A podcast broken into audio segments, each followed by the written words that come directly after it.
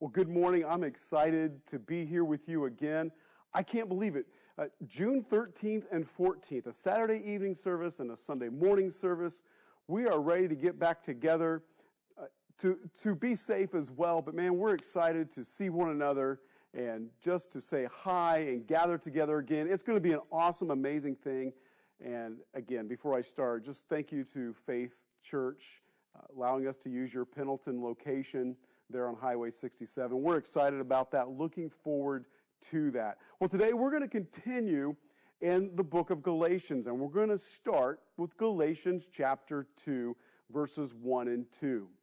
In Galatians chapter 2, verses 1 through 2, it says this: "Then, after 14 years, I went up again to Jerusalem, this time with Barnabas. I took Titus along also. I went up in response to a revelation and, meeting privately with those esteemed as leaders, I presented to them the gospel that I preach among the Gentiles. I wanted to be sure I was not running and had not been running my race in vain."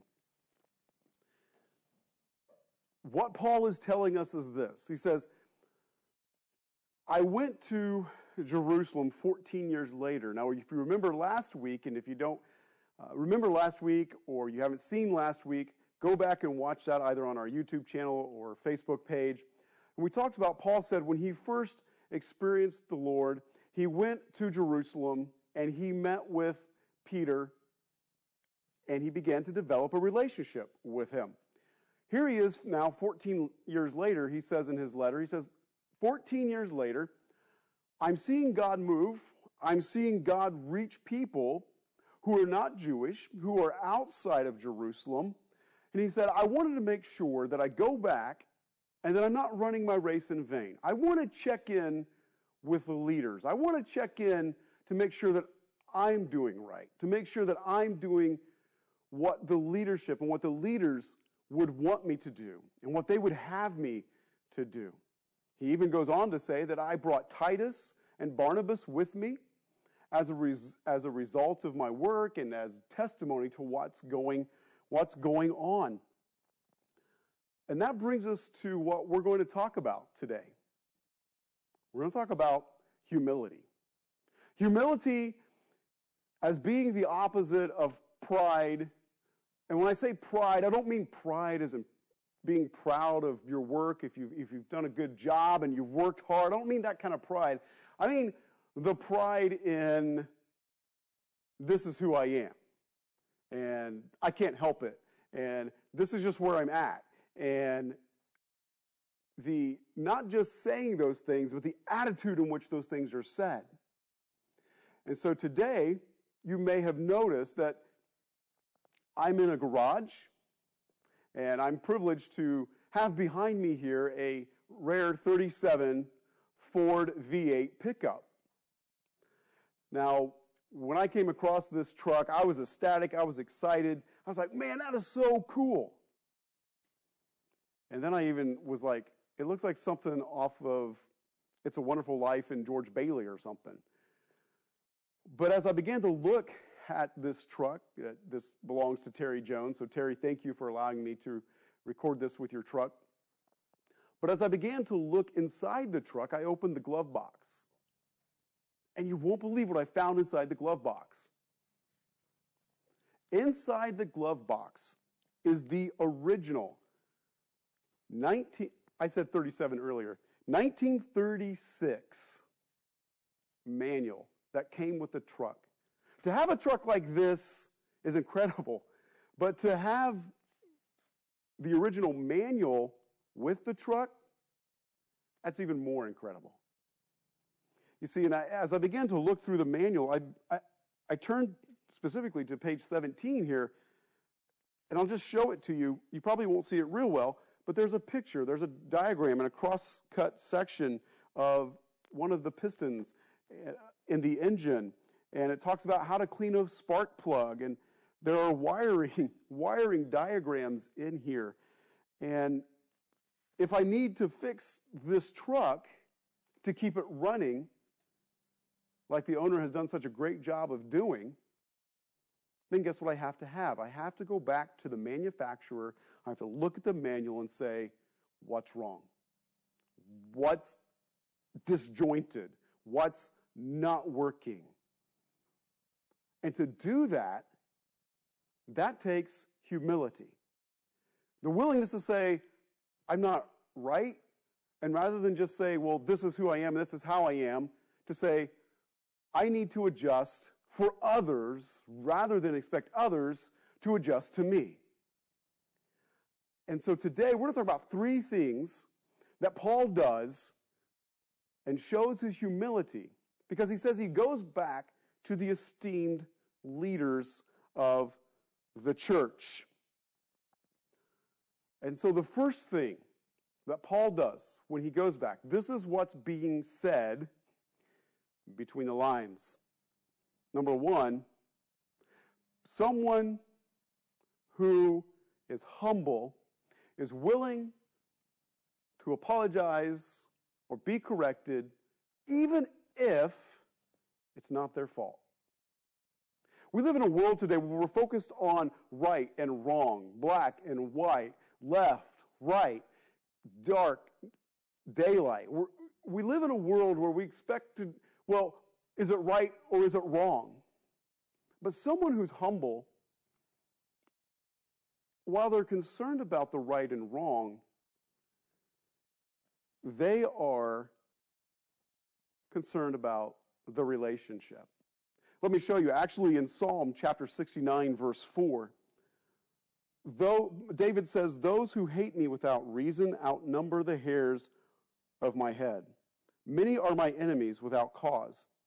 Those who seek to destroy me, I am forced to restore what I did not steal. David is saying in this verse, he's saying that I didn't even steal anything. I didn't even do anything. And yet he says, I'm going to give back what I presumably stole. It doesn't make sense. David's saying, look, I'm in the right, but I'm going to go back and do what's right anyway. Even though that in our culture, in our world, we say, well, David, you don't have any reason to do that. And yet David said, no, I'm going to do it. I'm going to do it anyway.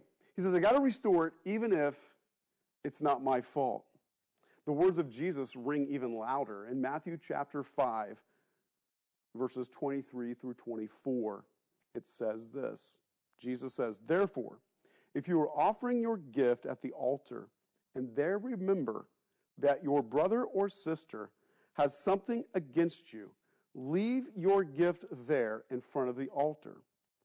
First go and be reconciled to them, then come and offer your gift. Do you notice what Jesus didn't say? He said, when you come to church and you bring yourself, which is your gift, or maybe you bring your offering and your tithe or your money or your energy and your effort, he says, when you come to church and there you remember, what did he say? That you have wronged your brother? Nope. He didn't say that. He said, if while there you remember that your brother has something against you or your sister has something against you, not that you were the one that did wrong, he said, then you go and ask for forgiveness and work it out. Jesus is saying, listen, you may not even have been in the wrong, but go back and restore it. You see, pride says, well, I didn't do anything wrong, and it's not my fault, so I'm not worried about it, and I'm just going to keep going on. That's what pride says. And I'm here to tell you that pride will cause you to hit a wall faster than your bedtime, because when you hit that wall, you're going to wonder what happened. You're going to wonder where it went. A humble person cares more about the relationship than they do about being right or wrong. A humble person cares more about the relationship than they do being right and wrong. They want the relationship to be restored. They want the relationship to be whole and together. And so Paul says, he goes, listen, I brought Titus and Barnabas with me so that when I come, I want to know. I want to know, am I doing this right? Am I saying the right things? Am I handling the gospel right in these relationships with people that are not Jewish? Because this was a new territory. Ministering the gospel to people who were not Jewish and were outside of Jerusalem was new territory for the gospel. And Paul had been doing it for 14 years. And here's what I can tell you, that people who are humble are willing, much like this truck, to be worked on. You see, if we're going to be humble, then we have to be willing to be in it for the long run. If pride simply puts nitrous in the engine and pumps a bunch of extra stuff through the engine, only causing it to decay quicker. But if I'm in it for the long haul, then I'm willing to restore, and I'm willing to work, and I'm willing to be on the road nearly 100 years later. Because humility keeps me fine-tuned. Humility keeps me working, even when things don't make sense, even when things aren't operating the way they should. Humility says, okay, what's going on? And so Paul says, listen, guys, this is going on. I need some input. And that brings us to the second point. That's this, that people who are humble are willing to be corrected by people they don't even know. People who are humble are willing to be corrected by people they don't even know. You say, Tyson, where does that come from? Well, if you remember what we just read in Galatians chapter 2, verses 1 and 2, Paul says that he was meeting privately with those esteemed leaders. Now, what did he say in chapter 1? In chapter 1, he said, I met with Peter. But in chapter 2, he goes, well, now I came back to check with all of the leaders of the church. And so what he does is he says, guys, I don't know you. The first time I was here, I developed a relationship with Peter, and it went well. And so I don't know you, but I need to know, is the gospel that I'm preaching correct? Am I handling the gospel correct? People are coming to Christ. I have Titus and Barnabas with me. Is this correct? And he's willing to be corrected by somebody or by people he doesn't even know. And that's huge. You see, someone who's humble doesn't have to come into the room and say, I'm this, or I'm that, or I'm whatever. Humility simply walks in the room and says, here's what I've been doing. Is it right or is it wrong? Am I in the right spot? Should I be doing it this way or that way? Tweak me, change me, adjust me. You see, a person of pride, as I said earlier, has to stand up and say, well, this is who I am, and this is just the way it is, and this is me. And a person of humility says, no, change me, tweak me, adjust me. Something's malfunctioning, something's not right. And so we have to know ourselves well enough to go, okay, this isn't the same. Something's got to change. Something's got to adjust. Something's got to move differently. And it's that changing, it's that adjusting that allows us to continue to be on the road long past our expiration date. But the pride will have you off the road long before your expiration date. Point number 3. Paul's doing something else in these two passages. He's connecting. He's connecting with the leaders of the church that he doesn't know or that he doesn't have a good relationship with or he doesn't know them. So he's connecting with them intentionally. He's connecting with the people around him, not just Titus and Barnabas, but the leaders. Moses was an amazing man. Moses was a man that was a strong leader.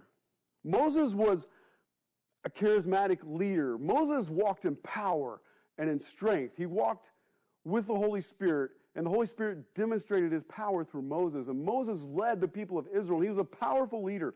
And people looked up to Moses. People today, even today, leaders use Moses as an example of leadership.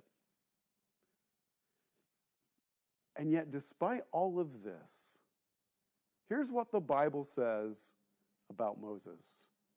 In Numbers 12:3, now Moses was a very humble man, more humble than anyone else on the face of the earth. Yeah, Moses, who's been up on Mount Sinai and seen the face of God. Moses, who used his staff and parted the waters and took the people through the Red Sea. Moses, who struck the rock and water came out. Moses, who did all of these amazing feats with the power of God, could have said, look at me, I'm Moses. But the Bible records that he was the most humble man to have lived. Humbleness empowered his leadership. Humbleness empowered his ability to hear the voice of God. Humbleness empowered his ability to do what God needed him to do, even when everybody else around him was complaining and griping and couldn't understand what was happening. Moses says, this is the direction that God's called us. This is the direction that God's leading us. We're going this way. We're going to make this happen. And the Bible says that he was the most humble man. Now that verse, just prior to that verse, there's a story. It's one of my favorites. And in light of everything that's been happening in our country, it's a powerful story. You see, Moses had married an Ethiopian woman. And the Bible tells us that she was very dark-skinned. Moses was not. And so Moses has a cross-cultural, cross-racial marriage going on. Then the Bible says that Aaron blasphemed the marriage. That Abraham said, Moses, what are you doing? Marrying this Ethiopian woman. She's not even one of us. I mean, talk about lack of humility. Talk about all sorts of issues with that statement, right? And God tells Moses, tell Aaron to put his hand in his clothing or put it in his pocket and pull it out. And when Aaron sticks his hand in the pocket and pulls it out, the Bible tells us that his hand and his arm are so white with leprosy that he gets scared because leprosy will just eat away at your limbs until there's nothing left of you. And it's almost as if God is saying, listen, if you want to make fun of an interracial marriage, that's fine. I'll make you so white, you'll regret it. Because God's not about color. God's not about race. He's about bringing people to Jesus. He's interested in changing our hearts and changing our lives so that we are one. The Bible says later in this book of Galatians that there is neither Jew nor Gentile, no rich, nor poor, no slave, no free. That in Christ we are all one. And so the Bible tells us that story. And then it says, even though Moses, following God, acted in all these miracles, all these wonderful supernatural works that God used Moses for, he was the most humble man to walk on the face of the earth. It tells me that if you're going to be a powerful leader, you don't storm into a room and say, I'm a natural-born leader. You don't say, this is who I am.